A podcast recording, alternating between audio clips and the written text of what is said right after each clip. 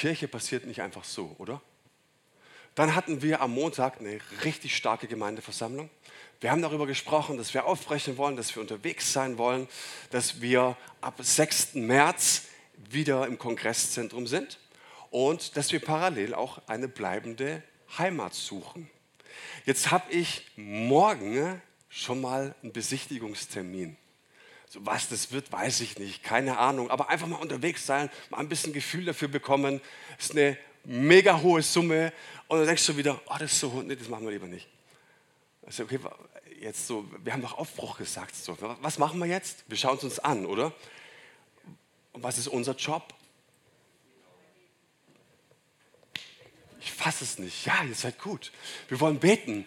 Und ich habe äh, unseren Kleingruppenleiter schon ein paar, die ich jetzt unter der Woche zwischen Tür und Angel getroffen habe. Und jetzt würde ich auch alle Kleingruppenleiter äh, bitten, die auch im Livestream zuschauen, bitte betet dafür auch in euren Kleingruppen. Ich habe mir gedacht, hey, wenn wir in jeder Kleingruppenzeit, jede Woche uns drei bis fünf Minuten Zeit nehmen für dieses Ding. Gott, wir wollen, was du willst. Wir wollen, was du willst dein Wille geschehe über den Räumlichkeiten, über den Gebäude und, und lass uns wirklich Schritte gehen. Wisst ihr, ähm, ich habe gelernt, dass beispielsweise Gemeinden ne, für zwei Millionen gefehlt hat. Ich habe gelernt, dass für Anbaus bei Gemeinden ne, 400, 500.000 Euro gefehlt haben und sie einfach gesagt haben, wir packen das nicht. Aber es gibt keine Geschichte, keine Wundergeschichte Gottes, wo nicht Beter dahinter standen und für Durchbrüche gebetet haben. Und eine GV, also eine Gemeindeversammlung, ist eine Sache, wo wir ganz stark sagen, ja, wir wollen aufbrechen, ja, ja, komm so. Aber Gott verlässt sich nicht nur auf unser Ja, sondern er verlässt sich vor allen Dingen auf unser Gebet. So, und unser Ja drückt sich aus. Deswegen möchte ich dich einladen, am kommenden Freitag mit mir zu beten. Kommenden Freitag haben wir ein Zwölf-Stunden-Gebet. Und du darfst dich, ähm, das ist das Zwölf-Stunden-Gebet, und hier habe ich einen QR-Code eingescannt. Und dieser QR-Code, der ist nicht nur für die am Livestream, sondern für dich auch. Und ich würde mir wünschen, dass wir unsere Handys jetzt zücken und sagen, ich werde mich in die Gebetsliste eintragen. Wenn du sagst, ich weiß gar nicht, was ich eine Stunde lang beten soll, dann bete zehn Minuten. Aber weißt du, wie ermutigend es ist, wenn Leute auf die Liste schauen und sagen, boah, da beten 30 Leute. So ermutigend. Also, hey, betet mit und trag dich bitte in die Liste ein. Warum? Weil es einfach super ermutigend ist, okay? So, das kannst du auch auf der Startseite unserer Homepage. Du scrollst ganz runter und du trägst dich mit ein. Aber wie schön wäre es, wenn wir das gemeinsam tragen, okay? Mitdiskutieren ist die eine Sache, aber wie schön wäre es, wenn ich das Gefühl habe, ich gehe am Morgen früh um 9 Uhr hin zum Besichtigen und die Gemeinde steht dahinter. Okay? So, du kannst auch gern zum Besichtigen gehen, dann stehe ich hinter dem Gebet. Das ist nicht das Thema.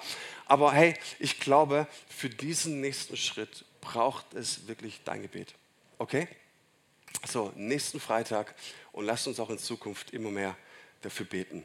Vielen, vielen Dank dafür. So, jetzt kommen wir zur Predigt und ich hatte eigentlich, wenn du dich über Eventbrite angemeldet hast, hättest du eigentlich erwartet, jetzt sprechen wir über Daniel. Dafür möchte ich mich entschuldigen. Wir sprechen heute nicht über Daniel. Warum? Es hat zum einen den Grund, dass ich nächste Woche nicht da bin. Manu Heckel wird am Start sein. Und ich dachte, lasst uns doch in die, ähm, in die Predigtserie starten, wenn ich ein paar Sonntage am Stück da bin. Okay, das ist das eine. Zum anderen haben wir letzte Woche, glaube ich, gesehen und gelernt, dass ähm, Predigten einen Einfluss auf die Kultur der Gemeinde haben können. Also Predigten können informativ sein, sie können Intellekt ansprechen. Predigten können herzergreifend sein beispielsweise. Aber Predigten können vor allen Dingen auch, und da bin ich sehr dankbar, dass es ein starkes Werkzeug Gottes ist, auf eine Kultur Einfluss nehmen. Dein Reich komme. Wenn das unsere Haltung ist, dann wird diese Haltung oder wird diese Reich Gottes Kultur, diese lebende Kultur, eine vorherrschende Kultur zum einen bestätigen, aber zum anderen auch konfrontieren. Seid ihr bei mir? Und es ist das Gefährliche, wenn wir beten, dein Reich komme. Und deswegen möchte ich mit euch über ein wichtiges Thema sprechen, nämlich über alles Paletti. Oder? Ich möchte mit euch über die Schönheit des Scheiterns sprechen. Und ich glaube, wir können im Scheitern was ganz, ganz Tolles abgewinnen. Und ich möchte euch ein paar gute Gründe nennen, warum eben nicht immer alles Paletti sein muss. Und ihr werdet sehen, ihr müsst jetzt wirklich hier anknipsen. Wir werden die systematische Theologie streifen ne? und wir werden ein bisschen über Schuld und Scham sprechen und wie wir diese loswerden. Jetzt bist du vielleicht hier und sagst, was spricht der jetzt? Vielleicht ermutige ich dich, aus der Vergangenheit etwas loszulassen. Aber ich bin mir dessen sicher, dass ich auch in die Zukunft sprechen werde. Also sie hat auch einen prophetischen Gehalt. Und wenn wir über das Scheitern sprechen und über dieses, hm, es hat nicht geklappt und wir sind enttäuscht, dann bietet sich im Neuen Testament eine Persönlichkeit, ein Charakter immer hervorragend an. Wer könnte das sein? Petrus. Vielen Dank. Petrus, und wir gehen in das 21. Kapitel des Johannesevangeliums, der steht in Tiberias am See Genezareth mit einer herben Enttäuschung. Jesus war gekreuzigt worden und für ihn war innerlich alles vorbei. Alles. Zweieinhalb Jahre Abenteuer. Er hatte Wunder erlebt. Der hat Predigten gehört. Der hat gesehen, wie Besessene frei wurden, wie Tote auferstanden waren. Und irgendwie rieb er sich verwundert die Augen und sagte, es kann doch alles nicht wahr sein. Er hatte alles aufgegeben, er hatte alles losgelassen und jetzt hat er diese herbe Enttäuschung erlebt. Die Welt ist für ihn zusammengebrochen. Und ich glaube, dass viele Christen entweder an diesem Punkt schon gestanden sind oder gerade eben stehen. Weil der Glaube den Realitätscheck nicht bestanden hat, den Alltagstest, den Krisentest, den Ernüchterungstest nicht bestanden hat. Und weißt du, jedes Mal, wenn Gott in dein Leben spricht und er sagt Aufbruch oder hey, hier geht's weiter oder ich habe ein Ziel, das ich dir setze, dann wird jede großartige Vision und Idee Gottes auch immer wieder durch den Realitätstest geprüft. Immer. Daran kommst du nicht vorbei. Es gibt nicht den Königsweg im Reich Gottes, wo wir sagen, hey, wir setzen uns ein Ziel, wir gehen, wir beten ab und zu mal und dann kommen wir da schon an. Du wirst immer den Ernüchterungscheck haben. Warum macht es Gott? Weil er unbedingt wissen will, wem du wirklich vertraust. Vertraust du der GV? Vertraust du der Satzung?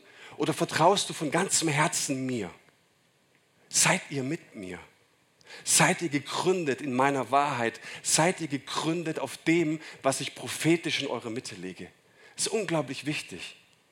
Und dann kommt es nicht darauf an, wie wir uns fühlen, dann kommt es nicht darauf an, was unsere Erfahrungen sind, sondern es kommt ganz alleine darauf an, was Gott in unsere Mitte gesprochen hat. Dass wir uns darauf fokussieren, dass das unser Fundament ist. Und so sehen wir jetzt, Petrus steht vor dem See Genezareth in Tiberias. War das schon mal da, Tiberias? Wunderschöne Stadt. See Genezareth, herrlich. Liegt in so einem Tal und du verstehst, wir waren auch dort. Es war mega windig. Ich dachte immer, wie soll es denn da auf dem See Genezareth hohe Wellen haben? Das ist kein Problem, weil es eben tiefer liegt unter dem Meeresspiegel und da weht der Wind rein, ich sag's euch. Und da gibt es hohe Wellen. Heute war es ruhig. Und Petrus steht jetzt da und ihr müsst euch diese Kulisse vorstellen. Der steht da jetzt und, und schweift da so in die Ferne und sagt drei Worte, die es in sich haben. Ich gehe fischen. Die Worte haben es in sich. Der Höhenflug war vorbei die letzten zweieinhalb Jahre haben sich mehr oder minder als so eine kleine Illusion herausgestellt. Und er musste feststellen, dass er doch irgendwie auf das falsche Pferd gesetzt hatte. Und er musste realisieren und hat sich natürlich gefragt, für was habe ich denn losgelassen? Für was habe ich denn aufgegeben? Und wenn das passiert, dieser Alltagstest, dann geht der Mensch immer wieder zu dem Punkt zurück, bevor das Abenteuer angefangen hat ich gehe fischen. Und wir erinnern uns, dass Petrus Jesus verraten hatte, dreimal. Da war dieses junge Mädchen am Kohlenfeuer, als Jesus das Gericht gemacht wurde und Petrus stand da auch mit dabei und dieses junge Mädchen fragt äh, äh, Petrus jetzt, hey, ähm, du warst doch auch dabei. Kenne ich ihn nicht, verwechselst mich? Hey, du warst doch auch dabei, das zweite Mal. Ich, ich habe es gerade schon gesagt, so, ich kenne Jesus nicht. Und das dritte Mal. Darin bestand, bestand der Verrat. Und es ist wichtig, weil das eine Trennung war. Das ist eine Schuld. Und diese Schuld, und das ist mir ganz, ganz wichtig, die wirft den Petrus jetzt auf sich selbst zurück. Also vom Fischer einst zum Menschenfischer, zum Fischer. Schuld wirft uns immer wieder auf uns selbst zurück. Und ich sagte, das ist der furchtbarste und elendste Zustand, den der Mensch haben kann. Wenn du auf dich selbst zurückgeworfen bist, in deiner Selbstisolation die Dinge mit dir selbst ausmachen musst. Und das Verheerende daran, er hatte diese Schuld auf sich geladen in der Gegenwart von Jesus, mit Gott sozusagen. Gott selbst hat ihm auf dem Kopf hinzugesagt, du wirst mich verraten. Und jetzt kam diese Schuld in sein Leben und jetzt muss er sie ohne Gott stemmen. Das ist ein elender Zustand, sage ich euch. Und wir sehen, ne, dass sich zu dieser Schuld, und deswegen ist Petrus so gut exemplarisch, aber auch zu unserer Schuld ein Element in die menschliche DNA einnistet. Und das ist Scham. Scham. Scham wirft dich immer wieder auf dich selbst zurück. Sie isoliert uns. Und ich habe gerade eben von dieser äh, menschlichen DNA gesprochen. Augustinus, der Kirchenvater, der hatte das so hervorragend rausgearbeitet. Er prägte in der Theologie den Begriff der Erbsünde. Das heißt, jedes Kind kommt auf die Welt als sozusagen Nachfahre Adams. Okay? Der Paulus, jetzt sind wir in der systematischen Theologie, Paulus ähm, spricht im sechsten Kapitel des Römerbriefes davon, dass jeder Mensch, der automatisch geboren wird, Nachfahre von Adam ist. Das heißt, jedes Mal, wenn wir sündigen, jedes Mal, wenn wir was verbocken, jedes Mal, wenn wir Schuld auf uns laden, dann geht es nicht einfach nur darum, dass wir fragen, hey, wer hat hier die Verantwortung? Weil das ist eigentlich die Schuldfrage. Und ich finde, das ist eine gute Frage. Wer hat denn Schuld? Was machen wir, wenn die Frage gestellt wird? Wir zucken zusammen, wir werden rot, wir werden innerlich immer kleiner. Warum? Weil sich etwas in die menschliche DNA eingenistet hat und das ist die Scham. Und das siehst du ähm, auch am Anfang in der Bibel. Das siehst du auf den ersten Seiten. Adam und Eva im Garten Eden. Sie bekommen den Schöpfungsauftrag und sie bekommen auch den Auftrag, vom Baum des Lebens zu essen. Sie nehmen vom Baum der Erkenntnis und auf einmal wird ihnen die Augen aufgetan. Und was machen sie? Gott möchte mit ihnen in der Kühle des Abends spazieren gehen. Und was passiert? Wo waren sie? Im Versteck.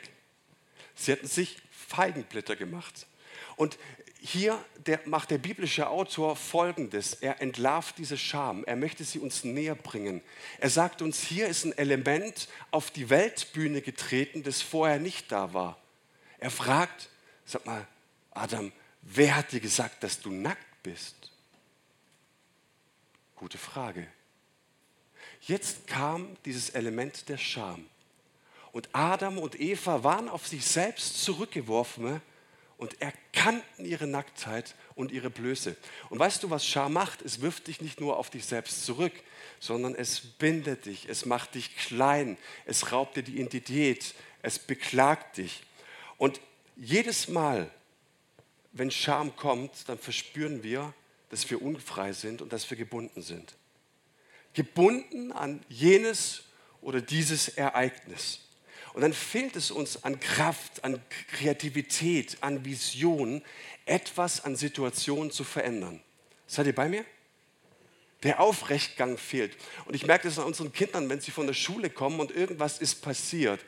Du hast was verbockt. Und wenn es in der Pause irgendeine Kleinigkeit war, Dann kommt sie da an und sagt, du, die anderen haben über mich so und so gesagt. Und die steht dann nicht so da und sagt so, die anderen sagen das so, sondern sie kommt klein.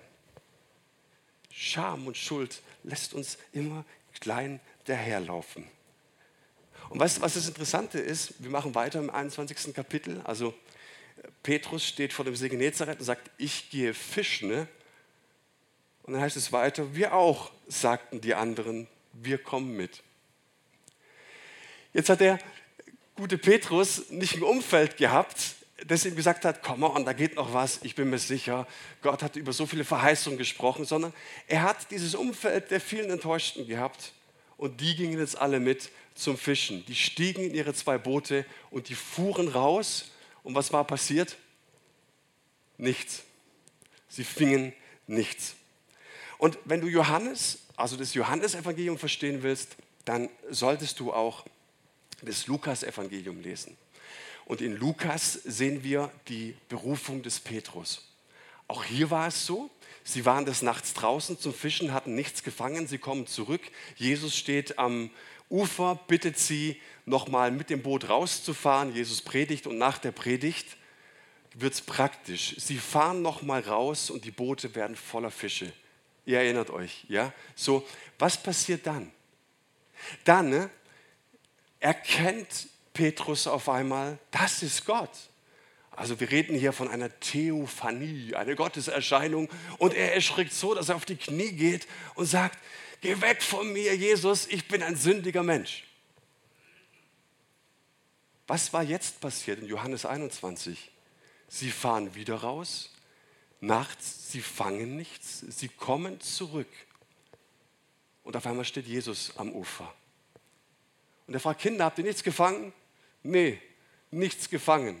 Fahrt noch mal raus. Und sie fahren wieder raus und genau das Gleiche passiert. Die Boote sind voller Fische. Und auf einmal realisiert Petrus, das ist Jesus. Und er entkleidet sich, wirft das Obergewand weg und springt ins Wasser und jumpt Jesus entgegen. Und wisst ihr, was ich so hervorragend finde? Wenn ich beide Evangelien miteinander lese, in dem Mann, im Petrus, hatte sich was getan zweieinhalb Jahre Nachfolge, da hat sich etwas in dieser DNA verändert. Zum einen hatte er Angst. Er wollte vor Gott weglaufen. Und jetzt rannte er auf ihn zu. Und ich glaube, dass Nachfolge, wenn du deinen Weg mit Jesus findest, du wirst nicht der gleiche bleiben. Es kann gar nicht anders sein, als dass du dich auch veränderst, dass dein Herz weit geht gegenüber Gott, dass etwas passiert. Und wir könnten mal das Mikro freigeben ähm, und sagen, hey, was hat Gott in den letzten zweieinhalb Jahren mit dir getan?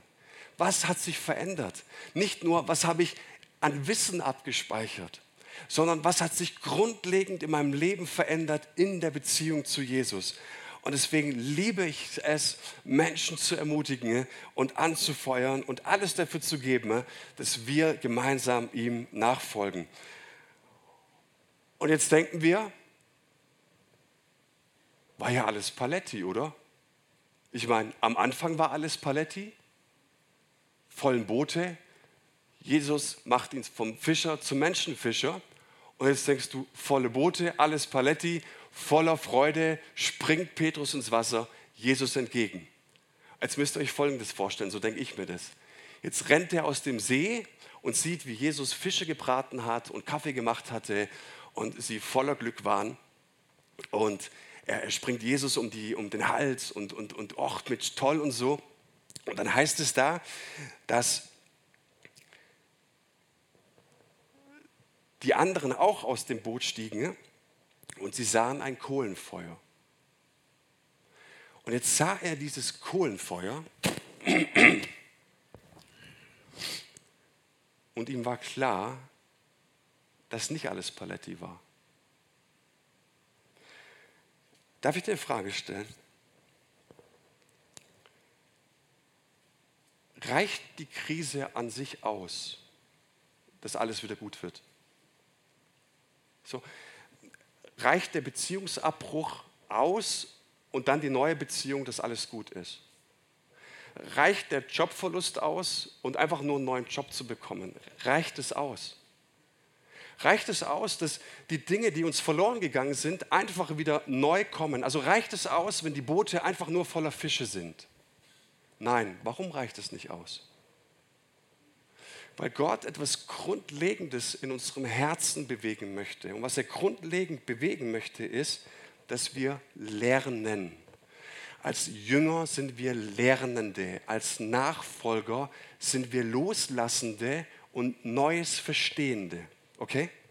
So, ich glaube, dass eine reife Persönlichkeit nicht an den Krisen an sich wächst, sondern sie wächst daran, was sie erkannt hat, was sie verstanden hat und was sie daraus lernt. Und jetzt sahen sie das Kohlenfeuer.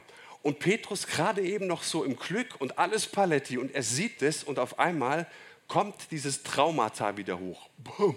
Warum? Es ist sehr ungewöhnlich, dass du am Ufer des See Genezareth ein Kohlenfeuer entzündest. Normalerweise nimmst du angeschwemmtes Totholz und machst damit ein Feuer. Hier sehen wir aber diese Situation, ein Kohlenfeuer. Es gibt drei Begriffe im Griechischen für Feuer. Und hier steht Anthrakian. Und dieses Anthrakian, das brannte auch in der Nacht des Verrates. Petrus hatte Jesus dreimal verraten am Anthrakian. Und jetzt ist er voller Freude und sieht, worauf die Fische gebraten werden. Nicht auf dem Holz, das angeschwemmt wurde, sondern am Anthrakian. Und dann macht es Ratzer, Ratzer, Ratzer, Ratzer.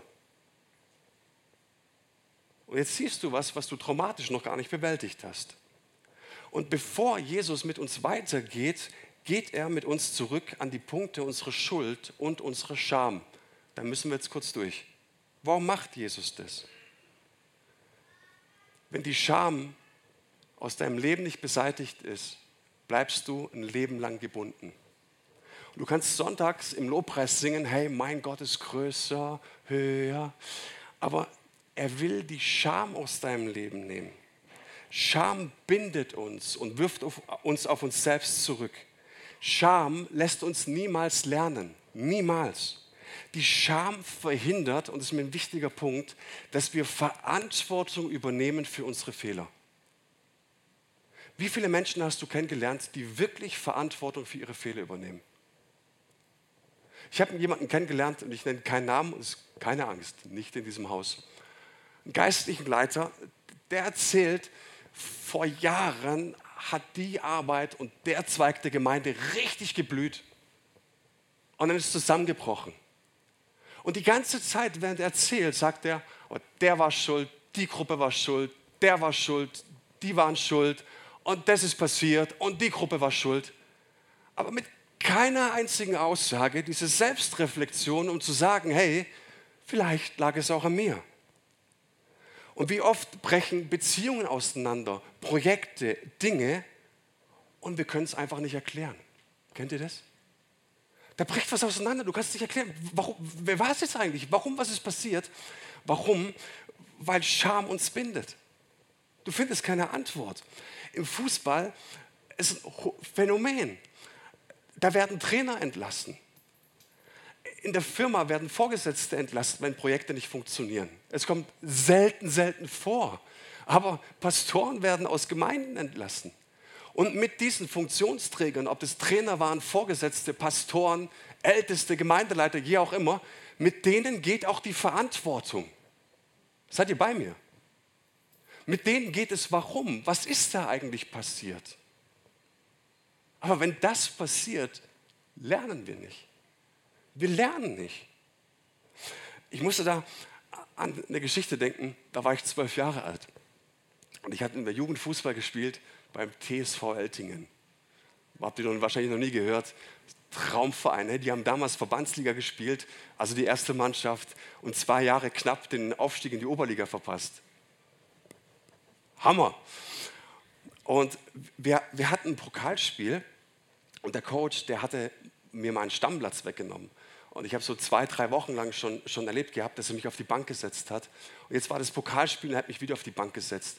Und ich war so sauer und enttäuscht. Und ich wollte ich konnte nicht verstehen, warum. Und für meinen besten Freund, der hat für mich gespielt und ganz ehrlich, ich habe den oft in der Telefonzelle ausgedribbelt. Es konnte nicht sein, dass, dass der besser war als ich. Also rein objektiv und subjektiv natürlich auch. Und ähm, wir spielen das Pokalspiel und sogar in der, in der 70. Minute wechselt der Trainer mich ein. Dann dachte ich natürlich, jetzt zeige ich es allen. Wir lagen 1-0 hinten. Ne? Jetzt zeige ich es allen, jetzt gebe ich richtig Gas. Und ich bin im zentral defensiven Mittelfeld. Ich trippel einen aus, trippel den zweiten aus, wollte gerade in die Tiefe passen, verliere den Ball.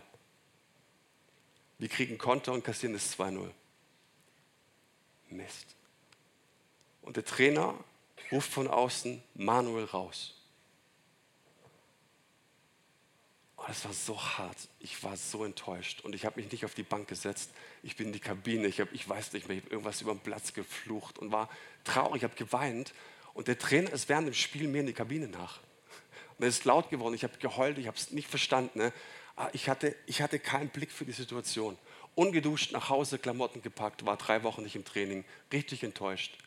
Die Mitspieler standen nicht richtig. Der Coach hat keine Ahnung von Fußball, um was auch immer. Kennt ihr das so? Aber als Zwölfjähriger kribbelt es dir und du hast auf einmal verstanden, dass für was du eigentlich 80 Prozent deines Lebens lebst, das war Fußball. Äh, das war nicht die Schule, das war nicht für irgendwas anderes. Du lebst für Fußball. Du musst irgendwann mal wieder hin. Und nach drei Wochen habe ich mein Herz gefasst und gesagt, ich gehe wieder zurück ins Training.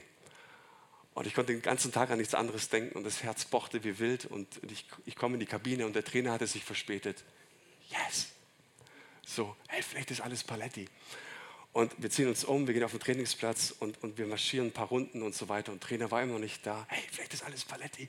Und dann kam der Trainer auf den Platz und er sah mich und wir machten dann weiter und er begrüßte mich ganz nett und ich dachte, ich komme da durch. Alles Paletti. Dann kam der Co-Trainer dazu und irgendwann ruft sie über den Platz, Manuel! Und dann kam der Gang zum Kohlenfeuer. Ich habe mich so geschämt. Und ich gehe dahin und dachte, jetzt schmeißen sie mich raus. Und da gab es eine Frage. Hey Manuel, schön, dass du wieder da bist. Kannst du mir sagen, was da los war? Und das war echt ein harter Hund, aber der hatte so eine Güte in seiner Stimme, dass ich auf einmal anfing zu weinen und gesagt habe, dass mir das unendlich wehgetan hat und was das soll. Und ich bin doch besser als der. Und ich verstehe das überhaupt nicht. Warum lässt er mich nicht spielen? Und dann sagt der Trainer mir, weißt du, in den letzten zwei Spielen ist immer wieder das Gleiche passiert. Du glaubst, du bist der Superstar der Mannschaft und du vertändelst immer wieder die Bälle und du bringst dein Team in Gefahr.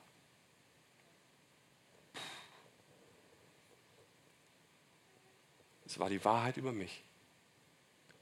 Und weißt du, was der Trainer in diesem Moment gemacht hat? Er hat meine Scham berührt. Und nur wer deine Scham berührt, der wird dich weiterbringen. Und nur daraus wirst du lernen. Und nur daraus. Der Trainer hat gesagt, hey, noch ein letztes, du bist wieder im Team, möchtest du dich bei der Mannschaft entschuldigen? Und jetzt konnte ich Verantwortung übernehmen. Und er ruft das Team und es wurde wiederhergestellt und ich hatte Verantwortung übernommen und ich entschuldigte mich. Weißt du, wie du deine Scham loswärst? Wir sind bei Dietrich Bonhoeffer, dem Theologen. Und Bonhoeffer sagte, durch den Sündenfall kam die Scham in die Welt. Adam und Eva versteckten sich. Und es gibt nur eine einzige Möglichkeit, diese Scham loszuwerden. Nicht indem wir fleißig singen, höher, schneller, weiter, ich liebe das Lied, sorry. Also ich liebe das Lied wirklich wunderbar. Aber indem dich jemand in deiner Scham berührt und nackt sehen darf. Und dann kommt er auf diesen Punkt der Beichte. Es muss raus, es muss ans Licht, was wehgetan hat. Und ich erkannte als Zwölfjähriger etwas, nur wenn ich mich diesem Schmerz auch aussetze, kann ich ein Lernender sein. Wenn ich niemals dahin gegangen wäre, hätte ich heute noch mit 41 gedacht, die haben keine Ahnung, der Trainer hatte keine Ahnung, die Mitspieler haben alles falsch gemacht. Was war bei Adam? Die Frau war es. Hm? Die Frau war es. Der konnte den Moment nicht lernen. Warum? Weil er zu beschäftigt war, sich zu bedecken. Und für mich ist es so ein Wahnsinnspunkt, dass wir als Kirche Lernende sind. Und dass Dinge kommen werden, indem wir dem Realitätscheck unterworfen werden. Menschen machen Fehler. Menschen laden Schuld auf sich. Aber für mich ist die Frage, sind wir als Kirche weit genug, sind wir als Kirche reif genug, uns dem zu stellen? Deswegen haben wir Mentoren, deswegen haben wir Kleingruppen, deswegen bieten wir Gebet an. Nicht um dir ein nettes Programm anzubieten, sondern dass du etwas los wirst, was dich vielleicht ein Leben lang schon bindet. Und ich kenne Christen, die stehen seit vielen Jahren am Kohlefeuer, an Trakian. Und sie blicken hinein in ihre Enttäuschungen, in die Verwundungen und lassen sich davon bestimmen und lähmen. Du lässt es einfach geschehen. Aber wie werden die Scham los? Letzter Punkt. Die Story geht ja weiter in Johannes 21. Und es das heißt nicht, dass Petrus da am Kohlenfeuer stand und reinstarrte und sein Versagen inhalierte und sich davon lähmen und fesseln ließ, sondern, und jetzt wird die Scham angerührt, Jesus stellt Petrus eine Frage. Und jetzt in sich, liebst du mich? Ich dachte mir, hä, ist doch was für eine komische Frage. Da stand doch was aus. Also ich persönlich hätte gedacht, so aus meiner Perspektive, die hätten doch darüber reden müssen, was da an dem Tag passiert war, als Petrus äh, Jesus verraten hatte. Äh, ich meine, äh, hast du schlecht gefrühstückt oder schlecht geschlafen oder hast du was Schlechtes gegessen oder warst du nicht drauf, hast du zu wenig gebetet oder, weißt du, diese Fehleranalyse, was, was war es? Und das ist Jesus scheinbar nicht wichtig, sondern er stellt ihm eine Frage, liebst du mich? Und jetzt sind wir wieder genau bei dem Punkt, ähm, wie sich Gott es von Anfang an gedacht hat. Einheit. Einheit. Muss es leider so machen. Einheit. Da ist Gott und das ist der Mensch. Und es gehört zusammen. Und wir machen Fehler gemeinsam. Wir werden gemeinsam enttäuscht. Wir schauen uns gemeinsam die Scham an. Du wirst gemeinsam mit deinem Jesus wiederhergestellt und er möchte nicht, dass du isoliert bleibst. Also fragt er ihn und es ist eine Beziehungsfrage. Liebst du mich? Liebst du mich? Und das ist eine wichtige Frage, weil Petrus immer behauptet hat, Jesus, mit dir gehe ich in den Knast, mit dir gehe ich in den Tod. Hey Jesus, auf mich kannst du immer zählen. Und wenn alle weglaufen, dann bin ich da. Liebst du mich? Ich möchte mit euch den Text kurz lesen. Als sie gegessen hatten, sagte Jesus zu Simon Petrus, Simon, Sohn des Johannes, liebst du mich mehr als irgendein anderer hier? Petrus gab ihm zur Antwort, ja Herr, du weißt, dass ich dich lieb habe. Darauf sagte Jesus zu ihm, sorge für meine Lämmer. Jesus fragte ihn ein zweites Mal, Simon, Sohn des Johannes, liebst du mich? Petrus antwortete, ja Herr, du weißt, dass ich dich lieb habe. Da sagte Jesus zu ihm, hüte meine Schafe. Jesus fragte ihn ein drittes Mal, Simon, Sohn des Johannes, hast du mich lieb? Petrus wurde traurig, weil Jesus ihn schon zum dritten Mal fragte, hast du mich lieb? Herr, du weißt alles, erwiderte er. Du weißt, dass ich dich lieb habe. Darauf sagte Jesus zu ihm, sorge für meine Schafe. Weißt du, in der griechischen Sprache gibt es drei Begriffe für Liebe. Es gibt die Agape, das ist die Gottesliebe. Es gibt die Philia, das ist die Bruderliebe. Und es gibt die, den, die Eros, also die erotische Liebe. Und was Jesus hier eigentlich fragt, ist in der ersten Frage, Petrus, liebst du mich mit Agape, mit Gottes Liebe? Und was spricht er damit an? Er berührt die Scham. Du hast immer behauptet, du bist die große Nummer. Du bist immer, hast immer behauptet, du bist hier der Beste. Du hast immer behauptet, dass du mich am meisten liebst. Liebst du mich mit Gottes Liebe? Und die Antwort war klar. Ich kann dich gar nicht mit Gottes Liebe lieben. Ich liebe dich mit Philia, mit Bruderliebe. Wow. Nochmal, liebst du mich mit Agape, Gottes Liebe? Petrus sagt, ich liebe dich mit Bruderliebe. Und dann fragt Petrus ihn, äh, Jesus ihn, Petrus, Simon Petrus, auch wenn du jetzt traurig wirst, aber liebst du mich wenigstens mit Bruderliebe? Und er sagt, Jesus, du weißt es doch genau, was in meinem Herzen los ist. Du weißt es doch genau. Ich kann dich gar nicht mit Agape lieben. Ich liebe dich mit Bruderliebe. Und warum ist es so wichtig? Ihm geht es nicht um die Details, ihm geht es nicht um Anschuldigungen, aber hier geht es um Beziehung, um das rechte Verhältnis. Und für Petrus wurde in diesem Moment das Reich Gottes wieder ganz, ganz weit. Jetzt erahnte er, dass alles Paletti wieder ist. Und was hatte er gelernt mit alles Paletti? Er hatte gelernt, es geht nicht um meine Liebe. Es geht nicht um meine Leidenschaft. Es geht nicht um meinen Einsatz, sondern es geht darum, in welchem Maß ich mich von Jesus berühren lasse. Darum geht's. Ich glaube, reife Persönlichkeiten im Reich Gottes haben gelernt, dass der Realitätscheck kein Ende ist, sondern dass geprüft wird, was drin ist. Dass der Glaube geprüft wird. Und ich habe diese Woche, das geht nach vorne kommen, mit, mit einer Person gesprochen und wir haben sie gefragt oder haben sie überlegt, was, was wäre schön für dich in der Gemeinde? Ähm, wo willst du dich mal ausprobieren? Möchtest du mal, keine Ahnung, vom Kindergottesdienstteam, Ranger, Technikteam, äh, Moderation, ähm, Putzteam. Wir haben so viele Teams in der Gemeinde, so viele großartige Leute da sitzen und wir fragen so schnell über Fähigkeiten und auf was hast du Bock und auf was hast du keinen Bock und wie viel eigentlich einbringen. Ich meine, wie viel Ehrenamt ist gesund und dieses ganze Ding immer so und ist doch eh nur alles Ehrenamt und keine Ahnung. Und wir diskutieren und diskutieren und diskutieren.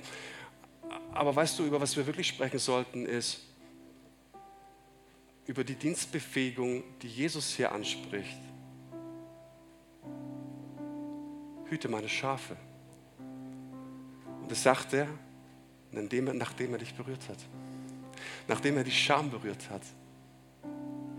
Herr, und ich glaube, dass für dich ein Leben lang nur alles schwarz-weiß ist. Du siehst Menschen, die sich hingeben für Jesus, und es ist für dich schwarz-weiß. Du kannst es gar nicht verstehen. Du blickst es nicht. Warum? Weil es nicht um Schwarz und Weiß und Grau geht, sondern weil es darum geht, wenn Gott dich berührt hat, wird deine Welt bunt. Und das sehen wir bei einer Maria, die ein ganzes Jahresgehalt über Jesu Füße gießt. Wo kriegst du denn diese Leidenschaft her? Weil Jesus sie berührt hat. Der Schatz im Acker. Wo kriegt denn der Mann die Power her, dass er hingeht und alles verkauft und auf eine Karte auf Jesus Christus setzt? Ohne auszubrennen. Ohne daran kaputt zu gehen. Das ist doch nicht schwarz-weiß. So kommst du ins Reich Gottes, wenn du etwas in dir, einen Schatz entdeckt hast, der größer, der weiter, der tiefer, der höher ist als alles andere, was du jemals kennengelernt hast. Und Jesus, der Herr in diesem Haus, unser Gott und unser Erlöser, ist größer als unsere schlechten Erfahrungen. Amen. Amen. Hey, die Welt und das Reich Gottes wird bunt für dich. Wenn du etwas erlebst und erfährst, was außerhalb von deinem Horizont ist.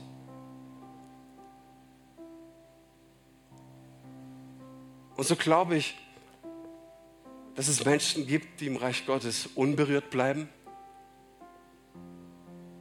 die immer weiter enttäuscht sind von dem, was Gott tut, die sich immer mehr an den Kopf fassen und sagen, wo kommt denn denen ihre Leidenschaft her?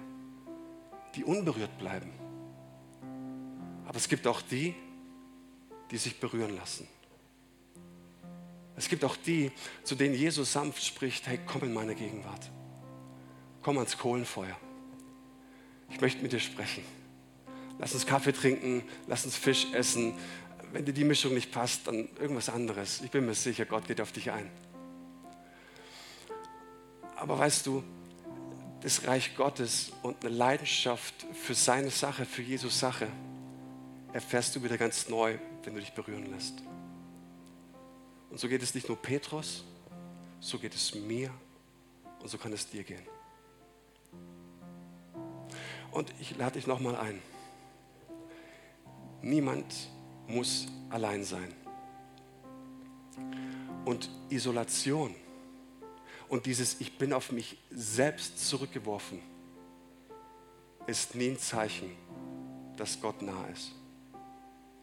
Aber da, wo Gott wirklich nah ist, da lassen sich Menschen neu drauf ein und halten ihm alles hin, was es war. Und vielleicht berührt dich meine Geschichte als Zwölfjähriger. Aber Leute, ich will mir die Geschichten erzählen, in denen Menschen mutig genug waren, zu dem zu stehen, was passiert ist. Ich will mir die Geschichte erzählen, wo Menschen voller Furcht und Zittern vor Jesus kommen und sagen, Gott, ich leg's dir erneut hin. Ich leg dir hin, was, was, was in mir kaputt gegangen ist. Und ich möchte, dass du mich berührst. Seid ihr bei mir? Seid ihr bei mir? Und ich möchte dir jetzt in dieser Zeit, wir wollen ganz, ganz praktisch werden.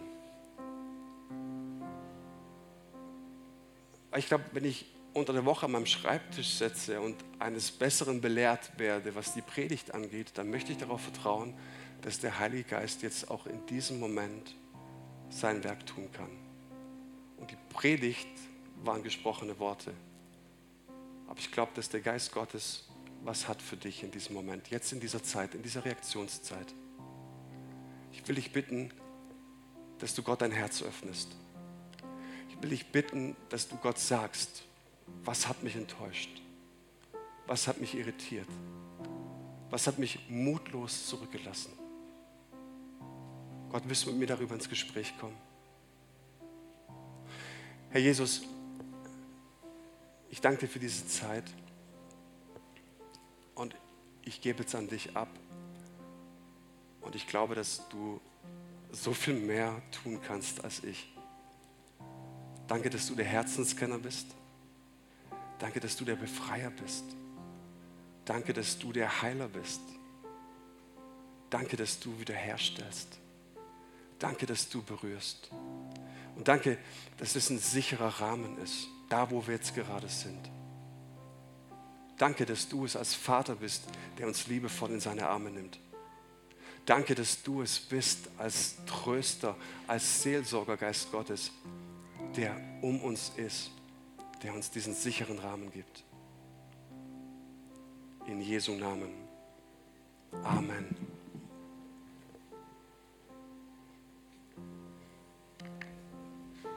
Ähm, ich habe während der Predigt was aufs Herz bekommen, das passt irgendwie